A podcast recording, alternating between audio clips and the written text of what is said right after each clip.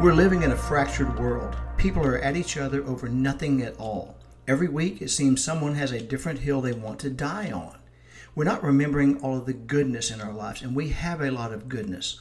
I mean, I woke up today. I can see, I can think, I can have relationships, I can laugh, I can think, I can dream. Actively practicing gratitude is the key to remembering all of the goodness in our lives. And I'm talking about the goodness that money just can't buy. And that is something to consider.